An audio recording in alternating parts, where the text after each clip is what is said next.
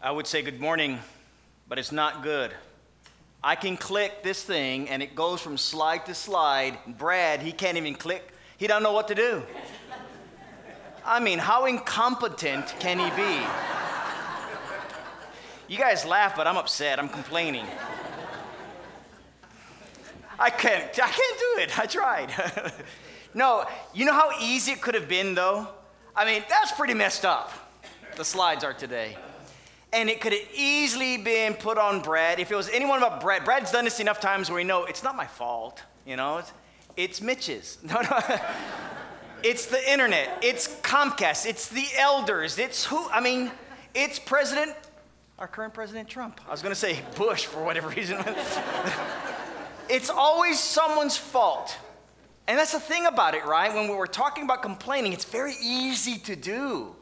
Just easy. Um, so, just when you get background, it may not make it all great, but it gives you more as like self. So, here's some background. We've had internet problems, we, network problems. I don't know what all, I don't know how to even explain it for a long time. And even when we've got been wired, everything was good, and then after a while it just breaks down again, and we don't know why. And so we have a network company that's been out on Thursday, they've been out on Friday, they spent overtime yesterday trying to help us um, to get things going, and as you can tell, it's still not perfect. And I'm running out of batteries on top of that. So, more to complain about. So, as a result, we're talking about this concept of complaining, and yet when we read these passages of scriptures, you know, how do we handle life? Because life actually happens. And it's easy to complain when things should run as I want them to run, right? Think about it from the standpoint of, of life in all kinds of facets of relationships. And I hope you can see it. If you can't, I'll explain it to you. But here's a school teacher. School teachers in the teacher's lounge, a special sacred place where gossip really takes place for teachers. That's, I remember those days. and let me tell you about Johnny. Johnny always slacks in my class. Johnny always disrupts our class with bad behavior. Johnny this and Johnny that. Or here's a child Child doesn't like the rules that mom and dad has at home. And every single rule that they don't like, that they don't understand, it's mom and dad's fault. Here's a spouse. And as a spouse, my spouse, if they can just get their act together, right? I mean, my act is together. But my spouse does this wrong, does this wrong, does this wrong, does this wrong. I can't, she, he can never get it right. They don't even know where to put the dishes. All these complaints. You notice one thing about these complaints? There's a common denominator. Of course, I'm not giving you much to work with, but you get the point. They're talking about other people. not talking to people. And that's the problem. It's going on for, for millennial. It's gone on. It will continue. And it's not going to end just because this sermon is taking place. It's not going to end with us. Because we're human beings. And we're going to go back to complaining at some point, even contrary to Scripture. So when I ask you guys if you've ever sinned, and you don't raise your hand, even on the word, have you ever, never complained? Someone, someone's raised their hand. I've never complained. Think about it. Life takes place. We all have been guilty of so many kinds of sins, and sometimes we're blind to them, deaf to them. Sometimes we just don't see our weaknesses and we don't see our sins. Interestingly enough, this particular sermon is in the making for a number of years because the elders actually asked if I would preach on this because of the years in which sometimes, in fact, the men had a uh, gathering yesterday and gave a number of scenarios of men that were serving in a mock elders meeting. Was really encouraging to, to be a part of that. Not, I mean, to witness it, watch it. I was not in the mock meeting. But um, one of the scenarios that Don had given was when someone has a complaint against someone else in the congregation and they go to the elders. You know? So we're talking about how do we handle in these situations because sometimes when we don't like what we see, we complain because we want something done and this is the way we handle the situation. I go to the elders in this particular scenario.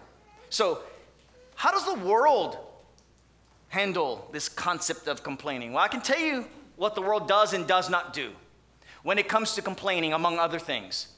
The world has no problem, right, slandering the person they complain against. No problem. Because this person deserves getting um, outed because they didn't do what they're supposed to do. Right? So there's a slander that is involved. They don't look at it as slander, they look at it as justice taking place in the name of this complaint. They don't necessarily care to resolve the situation, but when you talk to them, they want it resolved. But how they go about doing it shows they don't want it really resolved unless they're going to do it in a manner, hopefully, as we'll see on a different slide. And they're not concerned necessarily about the ruining of their reputation over here, but what's happened sometimes is their reputation gets ruined. Have you ever been part of a situation where, and kids, you guys can know this, you talk ugly about another child, and you put them down, you tease them, you roast them. You know who ends up looking bad? To children with, with childlike ways, it's like the one who get roasted is the one that's, man, man, he got roasted. Ah, good for him. But as you start having more sensitive and tender heart, you actually look and you're thinking, the person who's doing the roasting is the one who ruins their reputation. That's really what's happening. But it's hard to see when the mind is set on the ways of the world. It's hard to see. And so we live in a culture, in a society where this right here, complaining, very commonplace, very justified, very, um, I don't know what else to say. I, it's kind of wacky world, you know, because I don't, I don't see good that comes from it, but many do. And in fact, I, I was missing the announcements when Brent was leading the announcements. I, Brent, I missed the first words about the article. You said something, and then it's like, but I forget what you said, but it's like, it wasn't what the title was. Oh, okay. I was happy I was on your side. Okay, well, and I wrote that article four times, by the way. And the first time was very different than the last one. And by that time I got to that point, I was thinking, I was trying to come up with actual benefits. And the only benefits I could actually come up with were worldly benefits, which they can be beneficial, but there was nothing positive in a, in a very genuine, substantive way from complaining right? And then it's not just how you complain, or not just that you complain, but how you complain that can actually be beneficial. And so there are some nuances that could have actually gone Brent's way from that standpoint. But here's the actual reality of what takes place in so many cases that are not really considered when complaining. So the question is if Christ's way is a renewing of our minds, right? If what we are doing is supposed to be different in the Lord's church, then we have to see what that difference looks like. Because if our minds are going to be such where we can be like Christ and still handle actual things that I believe need to be resolved, need to be fixed, can I do it without complaining? And furthermore, this is not the scope of the sermon here, because the sermon is meant to just deal with this one little part. There are times in the Bible where complaining takes place and it is viewed in a very positive way. Go read the Psalms. There's a lot of Psalms that are actual complaints, even against God Himself. And there's no rebuke within that, naturally, because it's a psalm. But there are times in which God lets us vent, and it's okay. But go look and see how positive, if I can use the word, not positive from a feel good standpoint, but positive in, in what that venting has allowed for their relationship with God in the Psalms. And you will see a beautiful, beautiful psalm where venting takes place and resolution takes place in those Psalms, or acknowledgement takes place in those Psalms. So there are times. But when we look at how we deal with these passages that we're going to be looking at, the way of Christ is very different than the way of the world. Right? So, Ephesians chapter 4, we are told to put off the old man and put on Christ right? The old man doesn't care that the other person's name is slander, but the new man does. Because if I am to fulfill the greatest commandment to love God and to love my neighbor, then my neighbor's reputation is at stake when I speak about him or her. Does it not? Yeah, it sure does. And all of a sudden, the gossip room is not a very pleasant place to be a part of. It's not. Roasting people is not the thing that gets things done in a healthy way. It may get something done, that sounds positive, but it may actually destroy a relationship. And just like um, Ben was mentioning this morning, when we talk about our knowledge of God, it's okay, knowledge is good, but what does that mean if you don't have a relationship with Him? Same thing with human beings, not just with God, right? Your soul is precious to your Creator. And if I am to love you as my Creator loves me, then I'm going to see your soul as precious to me as well. And that's very important. And I, and I say this knowing that I fail at the very things that I'm preaching right now. All right? But this is the way of Christ that we put off that old man and we put on the mind of Christ. That our way of doing things are going to be so different that the world says, you know what? You don't speak evil of people.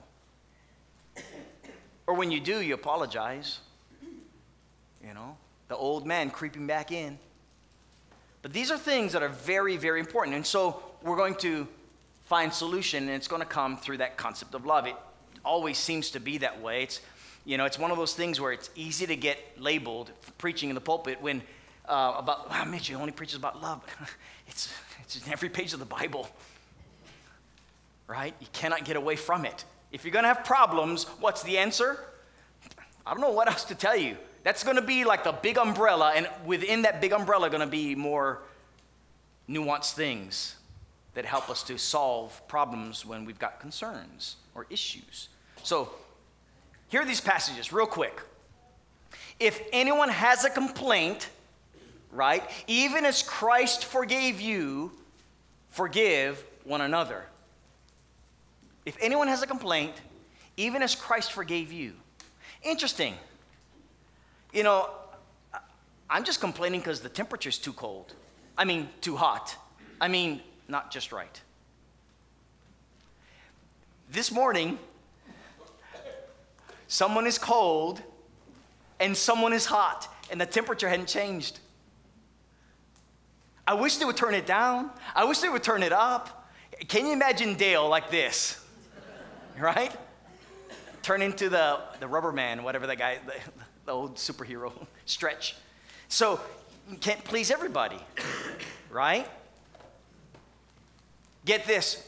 Um, I wish we had better lighting.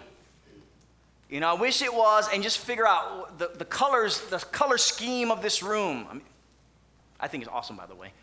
But imagine we, we complain about the carpet not looking good or whatever it is. Just insignificant things that we can talk about that are just that insignificant, but we make them into big deals and, and what have you. And we complain. And here is Paul saying, Brethren, if you've got a complaint, remember, Christ forgave you, and his forgiveness was not insignificant. We're talking about your soul. And your soul has been forgiven of, it, of your sins. And now you're in Christ and you're worried about these other things that are insignificant, relatively speaking. It may be important to you right now, but these are insignificant compared to the forgiveness that has been given to you. Right? And if I want you to go to, uh, well, you can look at James chapter 5. I want to read this passage in James uh, 5 because it's, it's a beautiful text for us. But I want you to see this. Very, very important text, if you will. on how we treat each other. So, we had read for us Colossians 3 12 through 14, right? Jesse read that for us. We, we kind of skimmed over um, Ephesians 4 about putting on the new man, taking off the old and putting on the new. Here's what he says in James 5, verse 7 Brethren, be patient until the coming of the Lord. I want you to see how the farmer waits for the precious fruit of the earth, waiting patiently for it until it receives the latter rain. Establish your hearts, for the coming of the Lord is at hand. Be patient. And on the heels of saying to be patient, he says, Don't grumble against each other, brethren, lest you be condemned. Think about it twice. The idea was you had been forgiven, right? So, as Christ forgave you, forgive others when they don't meet your expectation. Here, the flip side is if you don't forgive others, that means you've condemned them, you've judged them in your heart because they've not met whatever expectation. Whether it's, it's small in the grand scheme of things, but to you it's big, here's what he's saying Behold, the judge is standing at the door. It's no different than when in the Lord's Prayer, Lord, for- forgive me of my trespasses as I forgive those who have trespassed against me. It's no different than many other passages where we bite and devour, not necessarily at each other, but how about when we're not with each other? How about when, like, I'm looking at John now. So, how about when I'm not in John's presence, I bite and devour John, and he's not, he's not even there to defend himself, but I ruin his reputation by my words. Those to me are, are great signs that our hearts have not yet been fully transformed. That our hearts need the forgiveness of its sins so that we can be able to be forgiving towards others when they've done something about it. And, and then go one step further, which is going to come up in the next slide. And then go to John. Talk to John. Here's why I have this angst, John. That's what we do if we're going to complain, the very first and best thing we can be doing is going to God. Think about it. Someone was mentioning um, yesterday, the men in the, uh, the men's class, when they were doing the mock elders meeting, and, and I think it was Ted that said, hey, before we do anything on any of these issues that Don was bringing forth, we got to go to God in prayer. Because it's going to help your mind to be right, first of all, put you in a better place, hopefully, if, if it's not been in a good place. Particularly when, when you are the center of attention and it's not a good attention that you'd want, right? Here's what Psalm 55 tells us. I want you to open up to Psalm 55. I want you to look at this text here, and then we're going to finish with a couple of some important things to say. Psalm 55 naturally, we're in the middle of, of this psalm, and, and I want to read to you verse 17. Let's see if we can get the right place here. Let me back up to verse uh, 15. This is a person who has destruction all around his midst. Um, his friends have turned against him. I mean, just life is bad. And then he says, Let death seize them. Let them go down alive into hell, for wickedness is in their dwellings and among them. Sounds like he's complaining at the first part, verse 15. Like, God, go ahead, just zap them. As for me, however, I will call upon God. The Lord shall save me. Every morning and at noon, I'm going to pray and cry aloud, and he shall hear my voice. That's what we need to be doing when we have something that complain. And let me just say, when you go and read the entire of Psalm 55, It's not like the guy um, used a permanent marker accidentally on a whiteboard. And now you, as a teacher, don't have a good whiteboard. We're talking about people who are ruining your life via sin, not some accident. I mean, this guy has a complaint. If he's, and he is using it as a time to vent to God. When we have the way of Christ in our minds, in our hearts, we kind of slow down a little bit. We kind of let things digest and, and try to understand that, you know, this morning, Brad's doing his very best. For all we know, the batteries have gone bad. And then someone said, Well, who's supposed to be putting batteries in? I mean, you can always find the problem, right? Dennis. Yeah, you're hiding in the audio room. I see you. And, and Dennis is like, you know, Mitch, and by the way, Dennis does this all the We might have batteries still good, and he replaces them. Dennis is very faithful about making sure we have good batteries. Except for this one is out, Dennis. this one is out. Um, he's really good about it. But here, but it could be a bad battery. We've had bad batteries, brand new put in, and it's not going to work within minutes. Might work initially. There's a number of reasons we don't know. But now we get to, t- I talk to Brad, like, Brad, what's going on? Where you just kind of like having a, you know, what's going on with your brain? and Brad's like, Mitch, I, am pressing it, it's not working. I, I, all I can do is press the button, Mitch. I'm sorry, but I'm sorry to get so bad and down on you. You know, but we, if we don't understand, it's easy to jump on Brad. And then I can say, you know what? We got it pretty good. We just didn't have um, things working right on our songs. We still had voices.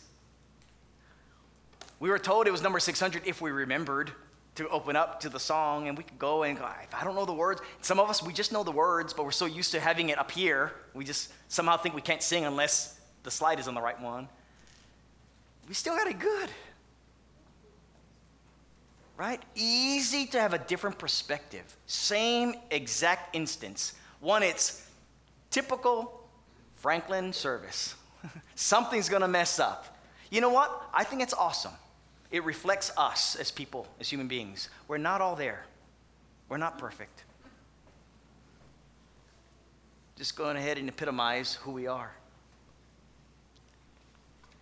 And then we get to see what's really important. Our sins have been forgiven. Man, no big deal. Whether it was Brad, whether it was Dennis, whether it was Mitch, whether it was the elders, whether it was the IT guy, Comcast, whoever it was, life is still good. Our sins are forgiven. What a different perspective. And then realize, though, if I have this mindset that I'm going to, I got to find a problem because that's what we do in business. We find the problem, nix it, get it out, and then solve it. Yeah, but we're human beings with souls. I think it's a little more tender-hearted than just slice it, get it out. life just not so, um, so easy when we live it because we make mistakes. We forget things. We do things unintentionally. Sometimes we're not perfect at fixing things, and then things like this happen. Sometimes it just happens. We don't even know what the answer is. The ways of Christ is understanding along those lines. Here's the way the kingdom does things. Okay? In the new kingdom, the kingdom of our Lord, right? This is the heavenly way of doing things. We actually are considerate of other people. We're, we're actually benefit, I don't know if that's ever a word, benefit doubters?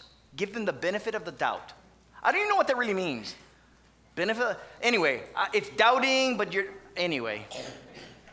You're looking at the best in them, and you're realizing there's got to be some reason. So that instead of jumping on Brad, there's got to be a reason why. I'm sure Brad is doing it really well, right?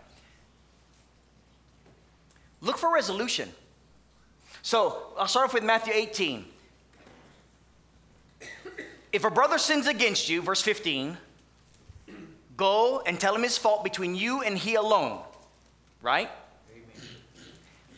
And if he doesn't hear you, take one or two with you, that by the mouth of two or three witnesses every word be, would be established. Still, we're not, I'm not complaining about everyone. I'm just talking to you, but now I brought one or two with me.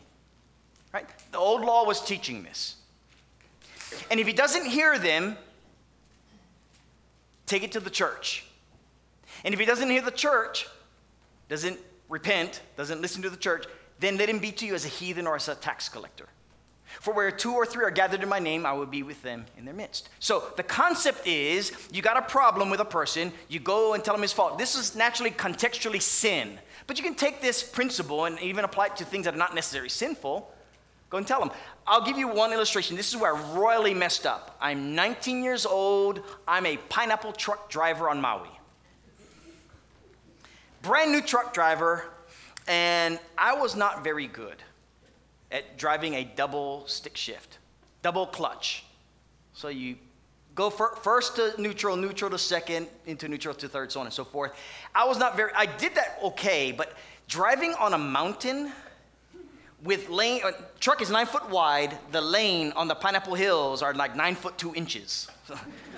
you mess up, and when it's raining and the, and the water is making mud and you're sliding and you see a 300 foot cliff on the side, it's stressful. I was not very good at it. The next year, I was not hired. I wonder why. so, what I did was, I went straight to the top because I wanted answers. Why wasn't I hired? And what's interesting was, the person who I spoke to said, Have you gone to the person who hired you? Have you gone to your immediate boss? One thing I learned back then you go to your immediate superior, right? Oh, if that's the person you have a problem with. I didn't, I didn't know that. Talk about being green. I was, I was very green and learning here's the proper way of, of living life. You go to the person you have a problem with, and I, I went right to the top, so I'll make sure that this guy, because he didn't hire me, I was upset and I complained didn't handle it well. Look for resolution. The flip side, it's not every time that I've done wrong against you or, uh, or I've sinned against you and you come to me. Sometimes you've done, done wrong in a sense, and for whatever the reason, I know about it, right? Matthew chapter 5, there's someone who has something against you now, the flip side to that of Matthew 18 and I have my gift, I'm going to the altar. He says, No, lay your gift on the altar, go and settle things between the person who has complained against you. Here's what we want to do. He's got a complaint against me. Bible says he comes to me. See, the heart's still not good. Either way. Heart's not good. How about I go to the person that has complained against me? That's another way of handling it. Either way, you have someone with a good heart trying to do things God's way, Christ's way, looking for resolution, not for a fight. He's got something against me. Well, guess what? I've got something against him. That's not what we're talking about. We're talking about finding peace, reconciliation, finding something where there is some kind of a some kind of a wall, whatever the situation is. But what we don't want is say, you know what? I don't feel good talking to Steve Garrett. Just, it just doesn't feel comfortable for me to tell Steve, man, Steve, you got this problem. But I'll have no problem talking about Steve. It's interesting. I cannot talk to Steve, but I can talk about him. And I don't know about you guys, none of us like complaints. Well, at least I don't think none of us like complaints. I'm, sometimes I wonder if, if some of us enjoy it. But no one, uh, no one of us likes to actually go and do this right here. I don't think so. Not normalcy, at least. We don't like conflict. And so it's easier to go to someone else to deal with the conflict. Mom, tell Johnny he's touching me. Johnny's sitting right next to Susie. Right? We, we always want someone else to fix it rather than trying to look for resolutions. Right?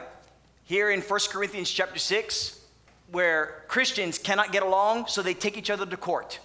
He says, We have failed. We're, we're, we failed if that's the case. Here we are, we're supposed to be this new kingdom living. We're supposed to be living on quote unquote a higher plane, on a heavenly way of doing things, and we can't even get along with each other. And then we have to go to the people of the world, the one who live like the world, and have them solve our problems.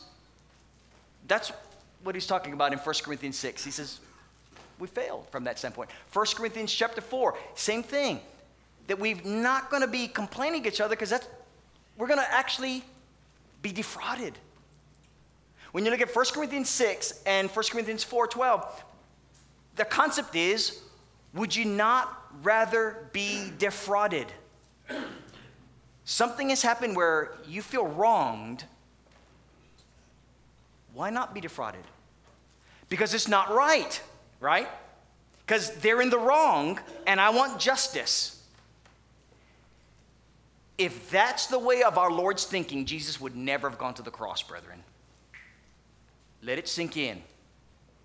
There was no way Jesus should ever have gone to the cross because it was completely unjust for him to be there. And he took it on himself. Have you ever tried, at least once, take the fall even though it wasn't your fault? Ever done, ever tried it? If you've never done it, try it. May not even feel good, but try it. It takes a lot to be defrauded.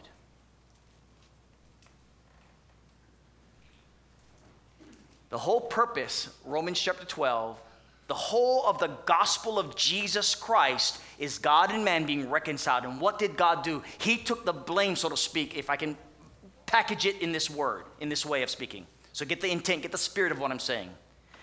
He took the blame, so to speak, and went on our behalf as a sinner, so to speak. Jesus, not a sinner, never sinned, died for our sins. He is the propitiation of our sins. He stood in our place. He took the fall for us, so to speak.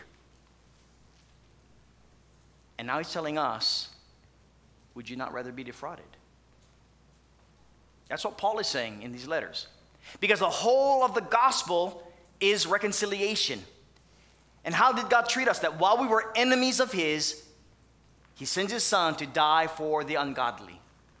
And now we are told to be followers of Jesus Christ, and as much as is possible with us, live peaceably with all men. That's what we do. We seek peace. And until our minds get transformed this way, this is a concept that we will fight against. And this is a lifestyle and a way of living that we will continue to practice. And so, whatever those situations are, you go to this person and you talk to them, not for fighting, but for resolution. And all of a sudden, maybe the problem that we thought was big is not as big as we thought. Especially when we take the time and we, we get to know each other's story and realize, wow, okay, now I know this person's situation. You know, this person um, was not doing their work really well, and I, and I was going to fire him. And until I found out this person is very sick. Ben talking about one of his employees. For all we know, and I'm not knowing the situation here, but if this employee was not performing up to par, typically, now you know why, and you were like, man, I was ready to axe him. I'd feel guilty, wouldn't you? I would. Sometimes they're, they're just not feeling good. Maybe life happens.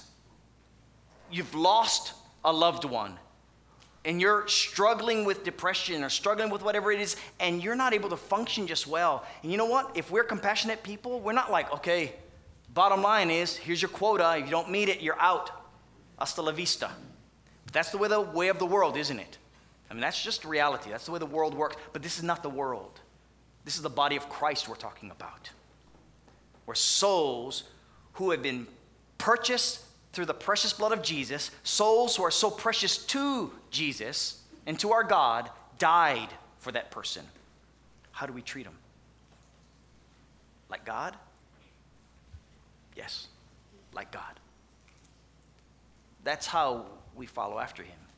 And so we seek peace. So here's the thing if you've got a complaint, first of all, slow down. Think about what it is you're really complaining about. How big is the problem relative to what we were talking about, our souls? Secondly, is this a problem that can be solved? And if so, how so? And if you don't know the answer to it, go to the source. Or at least what you think is the source. I thought Brad would be the source. Of course, I knew it wasn't Brad. But go to Brad. Go to the next person and talk to him. Find out, not just, hey, you're not doing your job, Brad. You know, get another clicker. And Brad was like, absolutely, here you go. Dave? I've seen Dave turn red turning that clicker and it doesn't go. And it's not Dave's fault, unless it is. no, we just don't, you just don't know. It's hard. Sometimes we don't understand. We're just doing the best we can. Go to the source. See if you can help solve the problem if it's within your capability. All of a sudden, it's no big deal. All of a sudden, we get to be more understanding of each other and have this peaceful relationship with each other.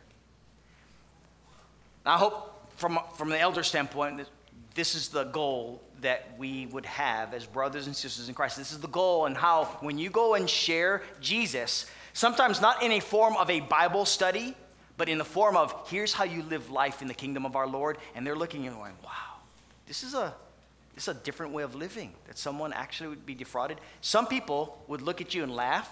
Some people are going to see the kingdom as very beautiful and wanting a part of it.